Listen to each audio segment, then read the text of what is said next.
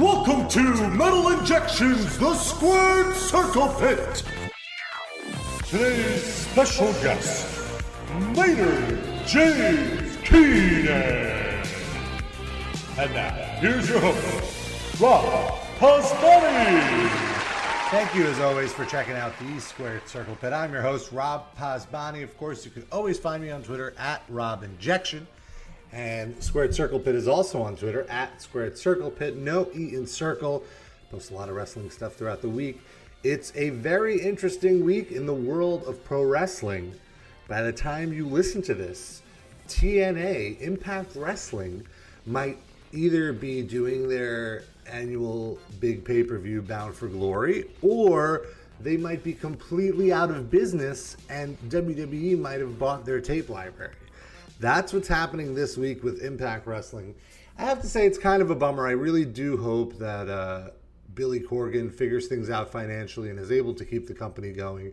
Simply because, you know, I personally haven't really watched Impact Wrestling in a few years. I've, I've given up on it. But ultimately, you know, it has it has a good fan base. People still enjoy it, and it provides jobs to pro wrestlers. So if you're the type of person that's rooting for TNA to go out of business, I kind of feel like you're a terrible person because these people have jobs, have careers, and you know to ho- hope for that to go away is kind of shitty. And the more wrestling there is, the better. That's that's my opinion on it. And, and, you know, I will be checking out Bound for Glory if it goes down, if they're able to secure the finances. It seems like it can go either way right now, so who knows? Uh, and I've been watching a lot of New Japan. Uh, they've been doing their destruction shows.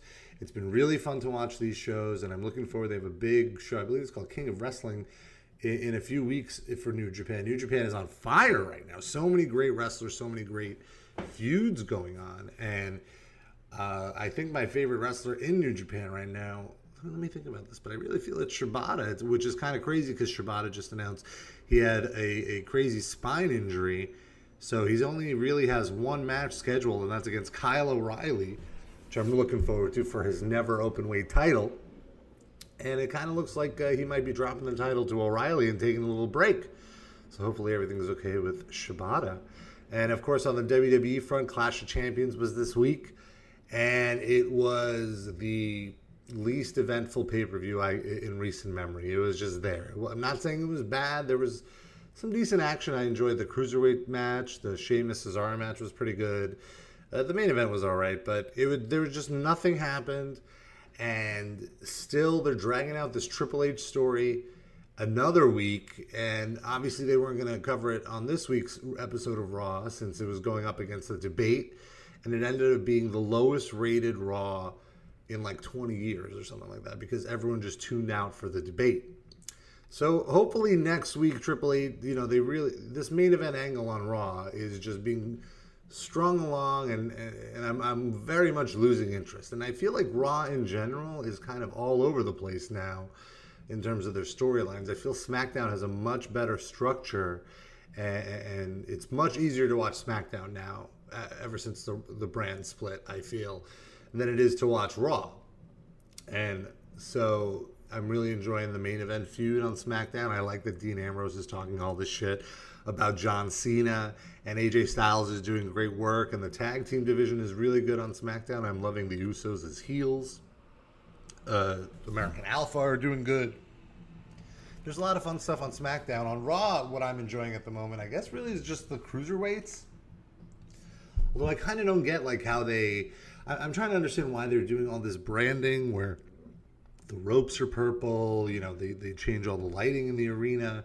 Like, why are they trying to separate it so much? It kind of it, it, it's a little it's kind of cool, but at the same time, I, I wish it was more integrated into the show as opposed to kind of a show within a show. Uh, I do like what Charlotte is doing right now on, on WWE. I think she's killing it with her promos and she's really grasping her character. And I look forward to her big match with Sasha. I believe it's going to be next week on Raw. I hope they don't do the title change on Raw. I hope they save it for the pay per view, though. Hell in the Cell in a few weeks. But that's just my opinion. And uh, other than that, let's see what else. I guess that's really uh, all that's happening in the world of pro wrestling at the moment. And today's special guest, let's talk about today's guest, uh, somebody that I never thought I would have on the Squared Circle Pit. He is the frontman of Puscifer, he's the frontman of Perfect Circle, frontman of Tool.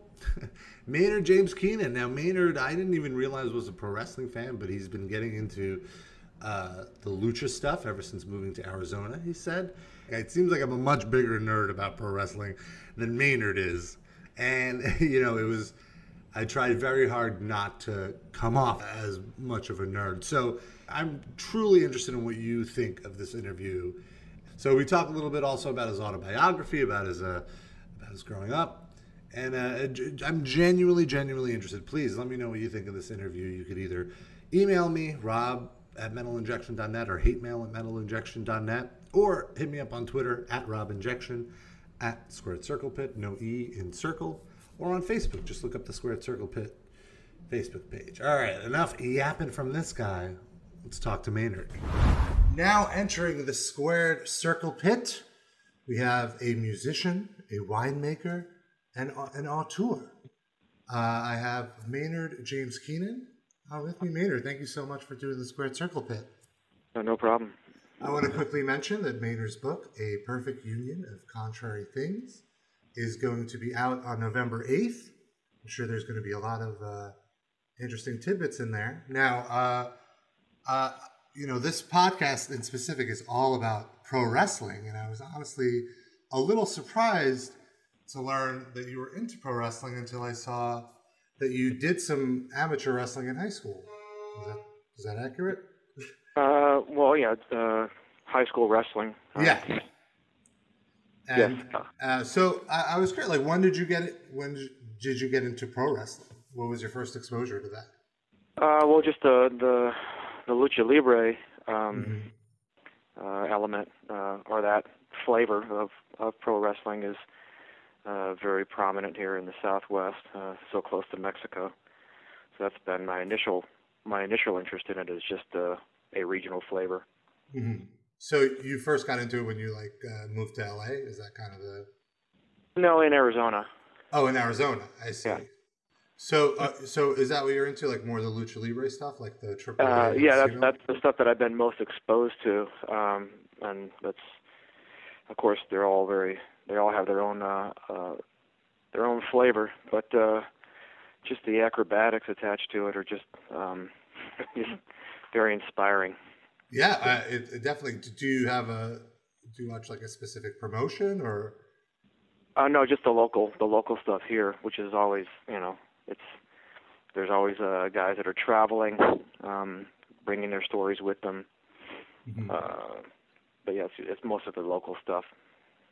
I see. Yeah, and I noticed that uh, on the last Puscifer tour, it was kind of like the vibe was like a lucha libre show. Yeah, the whole the our stage has a big ring in it. Yeah, and, the and sitting in front. And you were you're wearing, uh, I believe, a Rey Mysterio mask, mm-hmm. and there was a lot of masks going on. Now, how did putting that show come together? How did you get, you know, getting a ring? I'm sure traveling with a ring is, is no easy feat, and, and, the wrestlers and all that. Uh, well, I, you know, we just we knew a few people that were involved. Um, we had actually done uh, a video uh, so on kind of separate events in a way that kind of collided, a little coincidence, where once you know my manager manager side of things knew some guys who did did the uh, the lucha libre school. They have a, a wrestling school down in Southern California, and it just coincidentally happened to be the school that we actually filmed some of the video at from a whole another set of people. Uh, so they kind of all collided at once, and then we were looking to film some bits for the tour, and the guys who run the school said, well, "Let's just come out on the road." Like, okay, that works. Yeah, and it was cool seeing a few. You know, there was like some exhibition lucha libre before Puscifer came on, and it's a cool way to get the crowd going. What was the response from your audience to that stuff? Were they were they popping for it? Uh, you know, mixed mixed reaction. Of course, you have people with their mouths hanging open, going, "What the hell's going on right now?" Mm-hmm. Uh, and the other people that are, you know, ex- excited because they've never actually seen something like that at a at a supposed rock show. Yeah, and the, the video you were talking about is the, the money shot video, in case anybody wants to uh, go back and take a look at it. And I think lucha libre is one of the most exciting forms of pro wrestling, just because it's so, like you said, it's so acrobatic. And you know, even if you don't know anything, you know, you don't need any storylines because it's really just about the athleticism. Yeah, it's fantastic. Uh, you know, jumping, jumping backflips from the top rope. it's just great. Yeah. Uh, I mean, I, I'm all for it. And uh, so have you watched, you know, like the more mainstream stuff like WWE? Have you ever uh, tried to get it? on occasion? That? Um, I had a couple friends that are that are uh, avid fans, and so of course that that always seeps over. So of course I always immediately uh, I, I can see how the the show is as important as the actual acrobatics in the in the WWE. So it's very it's very important for them to have the the high drama Mm-hmm. Um, so that's that's you know, it in a way it's it's a much more you know when you're when you were kids and you had your mom or your aunt all caught up in soap operas on TV. This is a much better.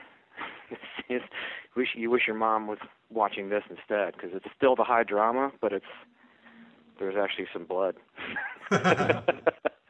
well, uh, WWE kind of uh, they kind of they're trying to not have blood, even though I don't know if you saw SummerSlam. It ended with Brock Lesnar just giving hard elbows to his opponent, Randy Orton, and there was like a puddle of blood in the ring, which is not, which was kind of weird for them because they're they're all serious about concussions now and avoiding concussions. Oh yeah, yeah, yeah.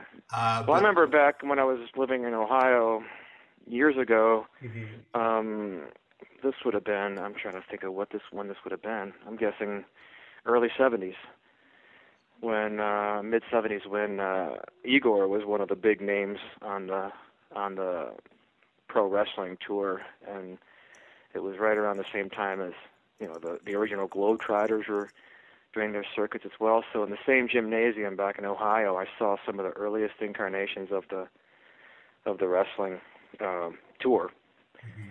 uh and of course I would have to google a bunch of those names to see who they all were but I mean, that was a that was a I, I would imagine that would be pretty much the one of the beginnings of all that, right? 1975. Uh, that that is kind of when WW WF at the time started trying to be a little more, as they say, getting out of the smoky halls and into the arenas. Mm-hmm. Uh, yeah, but then, the, but wrestling big gymnasium is pretty awesome. Yeah, wrestling has, has existed though for you know they'll say since Greek times, but you know the modern version of it since even the the early ni- uh, the early 1900s, I should say. Okay. Yeah.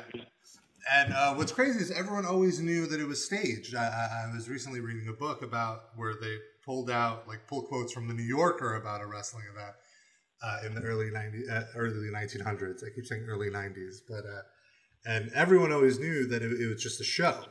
Right. Uh, and like when I'm assuming at one point you realized it was just a show as well. Did that kind of deter you from interest? No, no, not at all. I mean, even as a kid, I recognized that this was a show. Yeah. Uh, but you, you know, when you sign on to, you know, when you play Monopoly, you these aren't actual properties. You're just signing on for the game. Right. Exactly. Yeah. You, you dig in and you try to get Park Place. right. yeah. so that's what that's what I recognized even as a kid watching this because even back then I was actually in in uh, in uh, junior high or elementary school wrestling. So you know when you're when you're going up against a kid who's got more experience than you and you're getting you're getting tossed on your butt um, with the with the high school wrestling. Even knowing what that was, it didn't it didn't ruin my love for the show. Mm-hmm. The show was really incredible. I you know recognized it as being a show. Yeah, um, it was great.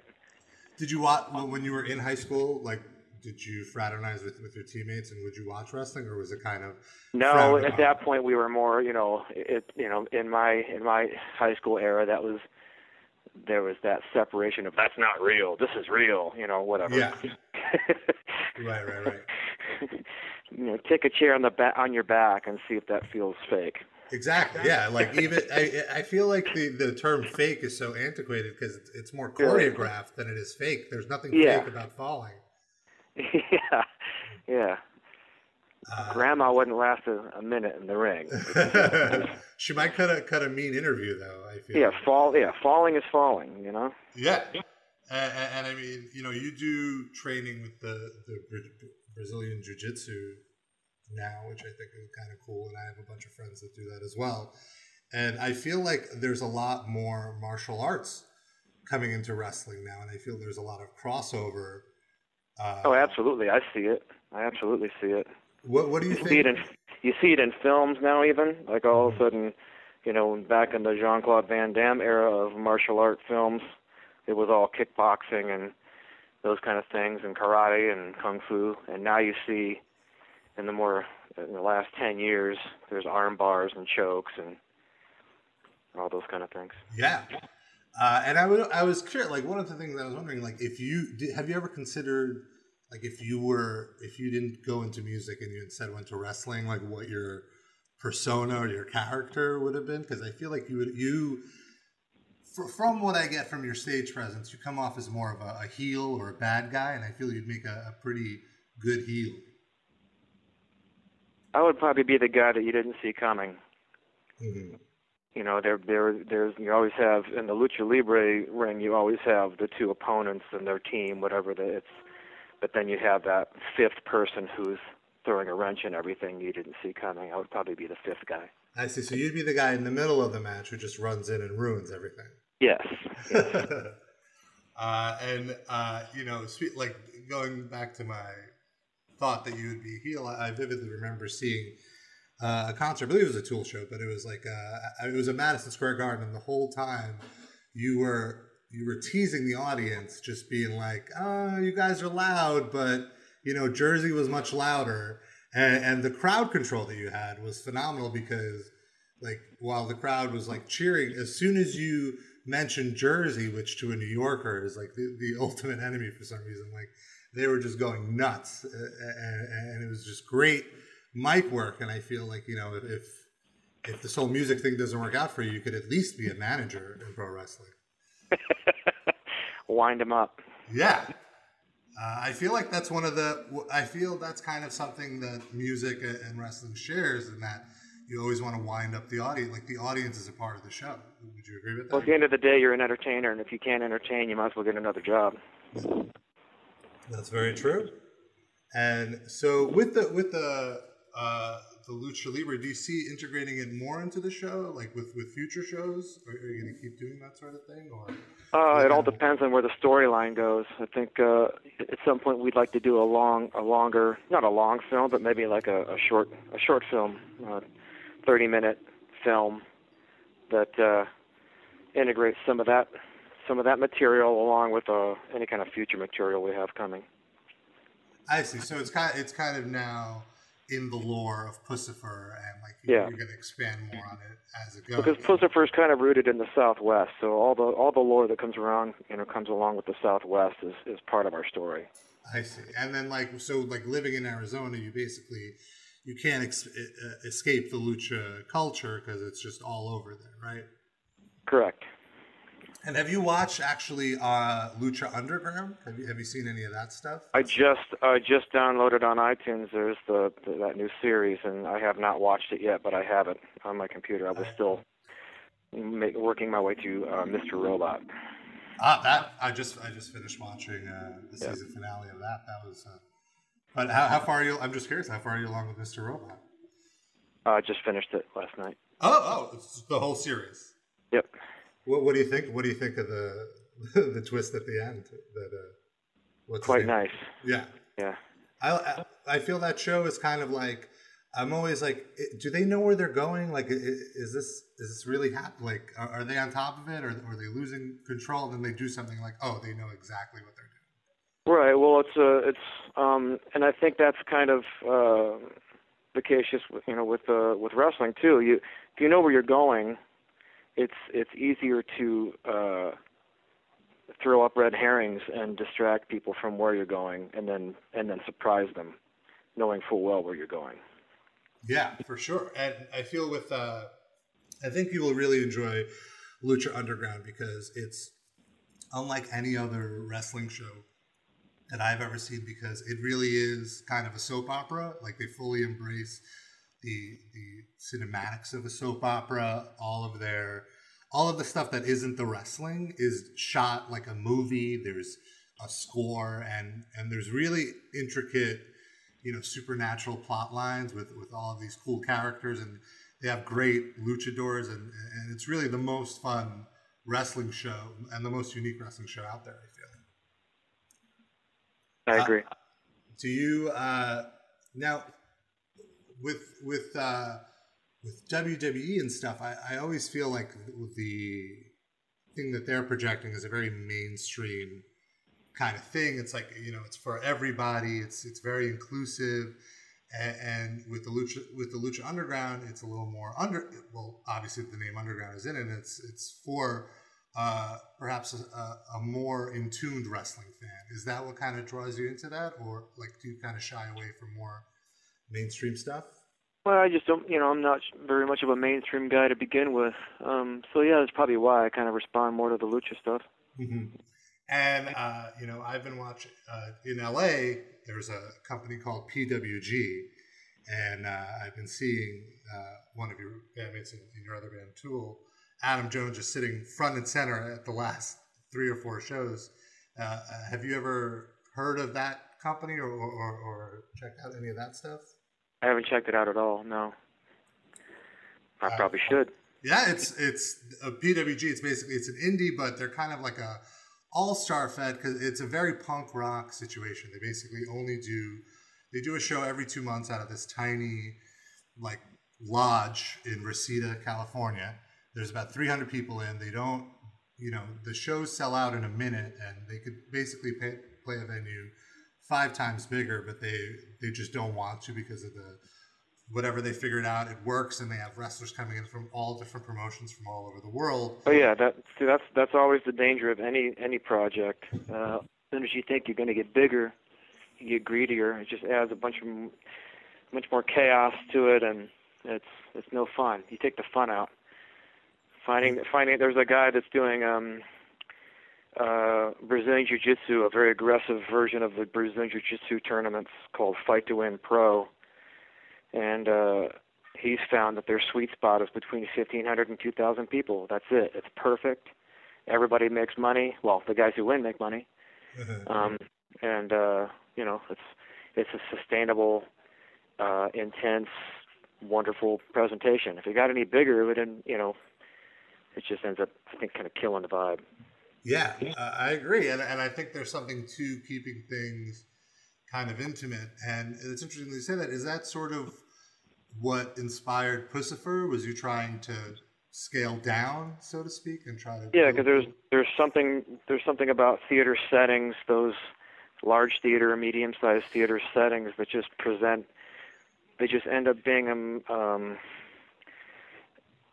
a very unique uh, way to present music when you mm-hmm. can actually add theatrics to it in a way that it's already, you know, the word theater. Yeah, it is. it's, it's theater. Um, when you start to get into arenas, now you're kind of you're kind of jamming a show into a, a kind of a boring space. And you're having to build the whole thing, and um, which is fine if you're at that level. Uh, but I feel like um, something like Puscifer would lose something in an arena. Mm-hmm. And, and, for you, the sweet spot, it sounds like, is a theater. Like you, you would prefer the yeah. more intimate. Thing. 2,500 seats, perfect. Mm-hmm. Now, when you were touring with these luchadors, uh, you know, during soundcheck or whatever, when they had the ring up, did you ever try to go in there and try to do some flips? no, but uh, you know, I do. That's that was my perfect opportunity to train jujitsu because we have the ring out. There's a dedicated space. I just throw mats down in the actual ring and train there. I see, but no tope suicidas for Maynard. I'm 52, so no. Yeah. yeah, completely understood. That's why I think you have a career as a manager. Uh, and so let, us talk a little bit about the uh, autobiography. Uh, what what inspired you to write a book about yourself? Well, uh, I wrote, I co-wrote it with um, uh, my friend Sarah, who was the older sister of my friend from high school. and uh, you know, turning 50, you tend to want to set up some kind of a milestone. So I feel like that's a that's you know, where where'd you come from and where are you going. So you have to kind of know those. To know where you're going, you have to kind of know where you came from. So there's it's a 50 year chronicle. Was I'm sure it was quite a trip going back and like going back 30 or 40 years to your childhood or whatever. Did you find yourself getting new perspective on, on events that happened in your life when, when writing about it? Um, yeah. Uh, perspectives, confirmations, all those things. How long did it take you to, to finish the whole thing? Uh, about a year and a half, two years. Hmm. And I have to say, like your your your personal output in the last few years, you've been keeping very busy, and, you're you're always trying uh, new things, which I which I find very inspiring. In that you know you started the winery, and now you know, you're doing the book, and, and all the different stuff you're doing with Puscifer is kind of the idea, like, oh, I want to I want to try this, and then you just go do it. Like, how do you how do you set goals for yourself? Well, Puscifer was around in the mid '90s, um, mm-hmm. around kind of the comedy clubs. So uh, the only thing that was holding Puscifer back was just technology, because all the all the animation we wanted to do, the film, the short film bits, um, artwork. Back in the mid '90s, people weren't necessarily uh, independent uh, record deals. Mm-hmm. So we just couldn't. I couldn't really get Puscifer going at that point. Um, it took it took technology kind of catching up with it to really launch it. So that's why around you know 2005 is when I started really turning the heat up on it. I see. So you always had this vision for it, but you just felt like it, you weren't able to pull it off until. Yeah, I mean, back in the mid '90s, you wanted to do a, a video, it was like a million dollar budget. Right. Now you can do it on your phone. It, it is pretty trippy that a phone has put so many other technologies yeah. into this one thing with the camera. So all, all it takes is ideas now. It's just putting them together. If you have clever ideas and a clever approach, then you've got yourself a project. Mm-hmm. Uh, and uh, going back to the, the what I was saying earlier, uh, I forgot I wanted to mention this too about how I feel like you would be a natural heel. I feel like, uh, I mean, this might not be 100% accurate, but I feel like there's always a little tension between you and, and fans of your work in that you always you you say certain things to uh, I'm trying to be nice like not say something in a step but like you you'll kind of mock them the way a bad guy in wrestling mocks wrestling fans and you call call people dumb or sheep or whatever. Is that kind of your way of engaging with the audience or just you having fun? I think we're all um, there's part of us all that's kind of lazy, and just to be able to call yourself out and say, you know, you can do better. We can all do better. Whatever it is you're doing, take another look at it. You can do better. Be conscious of where you are. Be conscious of what you're doing.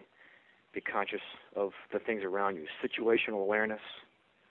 Um, and just be part of the solution rather than part of the problem. I think a lot of people end up being just kind of settling into part of the problem.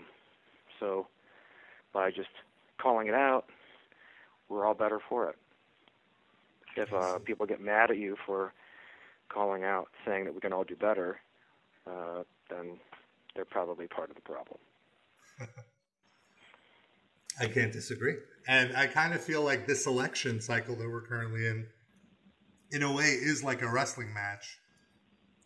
And Donald Trump is the ultimate heel in like uh, even going back to the uh, Republican debates last year when he was at like uh, Megyn Kelly was saying, you know, you said this about women, you said this about women. He goes, only Rosie O'Donnell, which uh, I thought was just the ultimate heel comedic line. Do you think Donald Trump, you know, he's already been in the wrestling ring. Do you think Donald Trump is like a political wrestling heel? Could be, yeah. Um, yeah, hard to say. That's, think, I think sociopath is a hard one to map out. I see. All right. Well, Maynard, thank you so much for uh, taking the time to talk to me about wrestling and your your new book, uh, Perfect Union of Contrary Things. It's out November 8th, and uh, I look forward to, to seeing some more Puscifer. And uh, hopefully, uh, one of those other bands that you have. I hear there's a lot of uh, hype around some sort Oh, of album, but I don't know anything about it. Always. All right. Thank you so much. Thank you. Thank you very much to Maynard for taking the time to, to talk to me last week. That was very cool of him. And stick around, we're going to have a lot of cool guests in the next few weeks. Some of these guests that I've lined up, I, I, don't want to spoil it because I'm always, uh, I, I I always feel like, oh, if I say it, I'm going to jinx it and then the interview's going to fall through and I'm going to look like an idiot. But I do have a bunch of cool Squared Circle Pit pro wrestling conversations, metal musicians in the next few weeks, and I'm really excited about it. And genuinely, I want to thank every one of you. I mean, there's only one of you listening at this very moment. Not to say there's only one person who listens to the show, just actively right now, you are in your headphones listening to me. And I want to thank you for doing that, for taking, for deciding that there's time in your life that you want to listen to me talk about pro wrestling. It's very cool. And thank you as always for supporting Squared Circle Pit, for supporting Metal Injection, the Metal Injection livecast, of course, every week. My podcast where I don't just talk about wrestling. And uh, hopefully I'll see you in about two or three weeks with another episode of the Squared Circle Pit.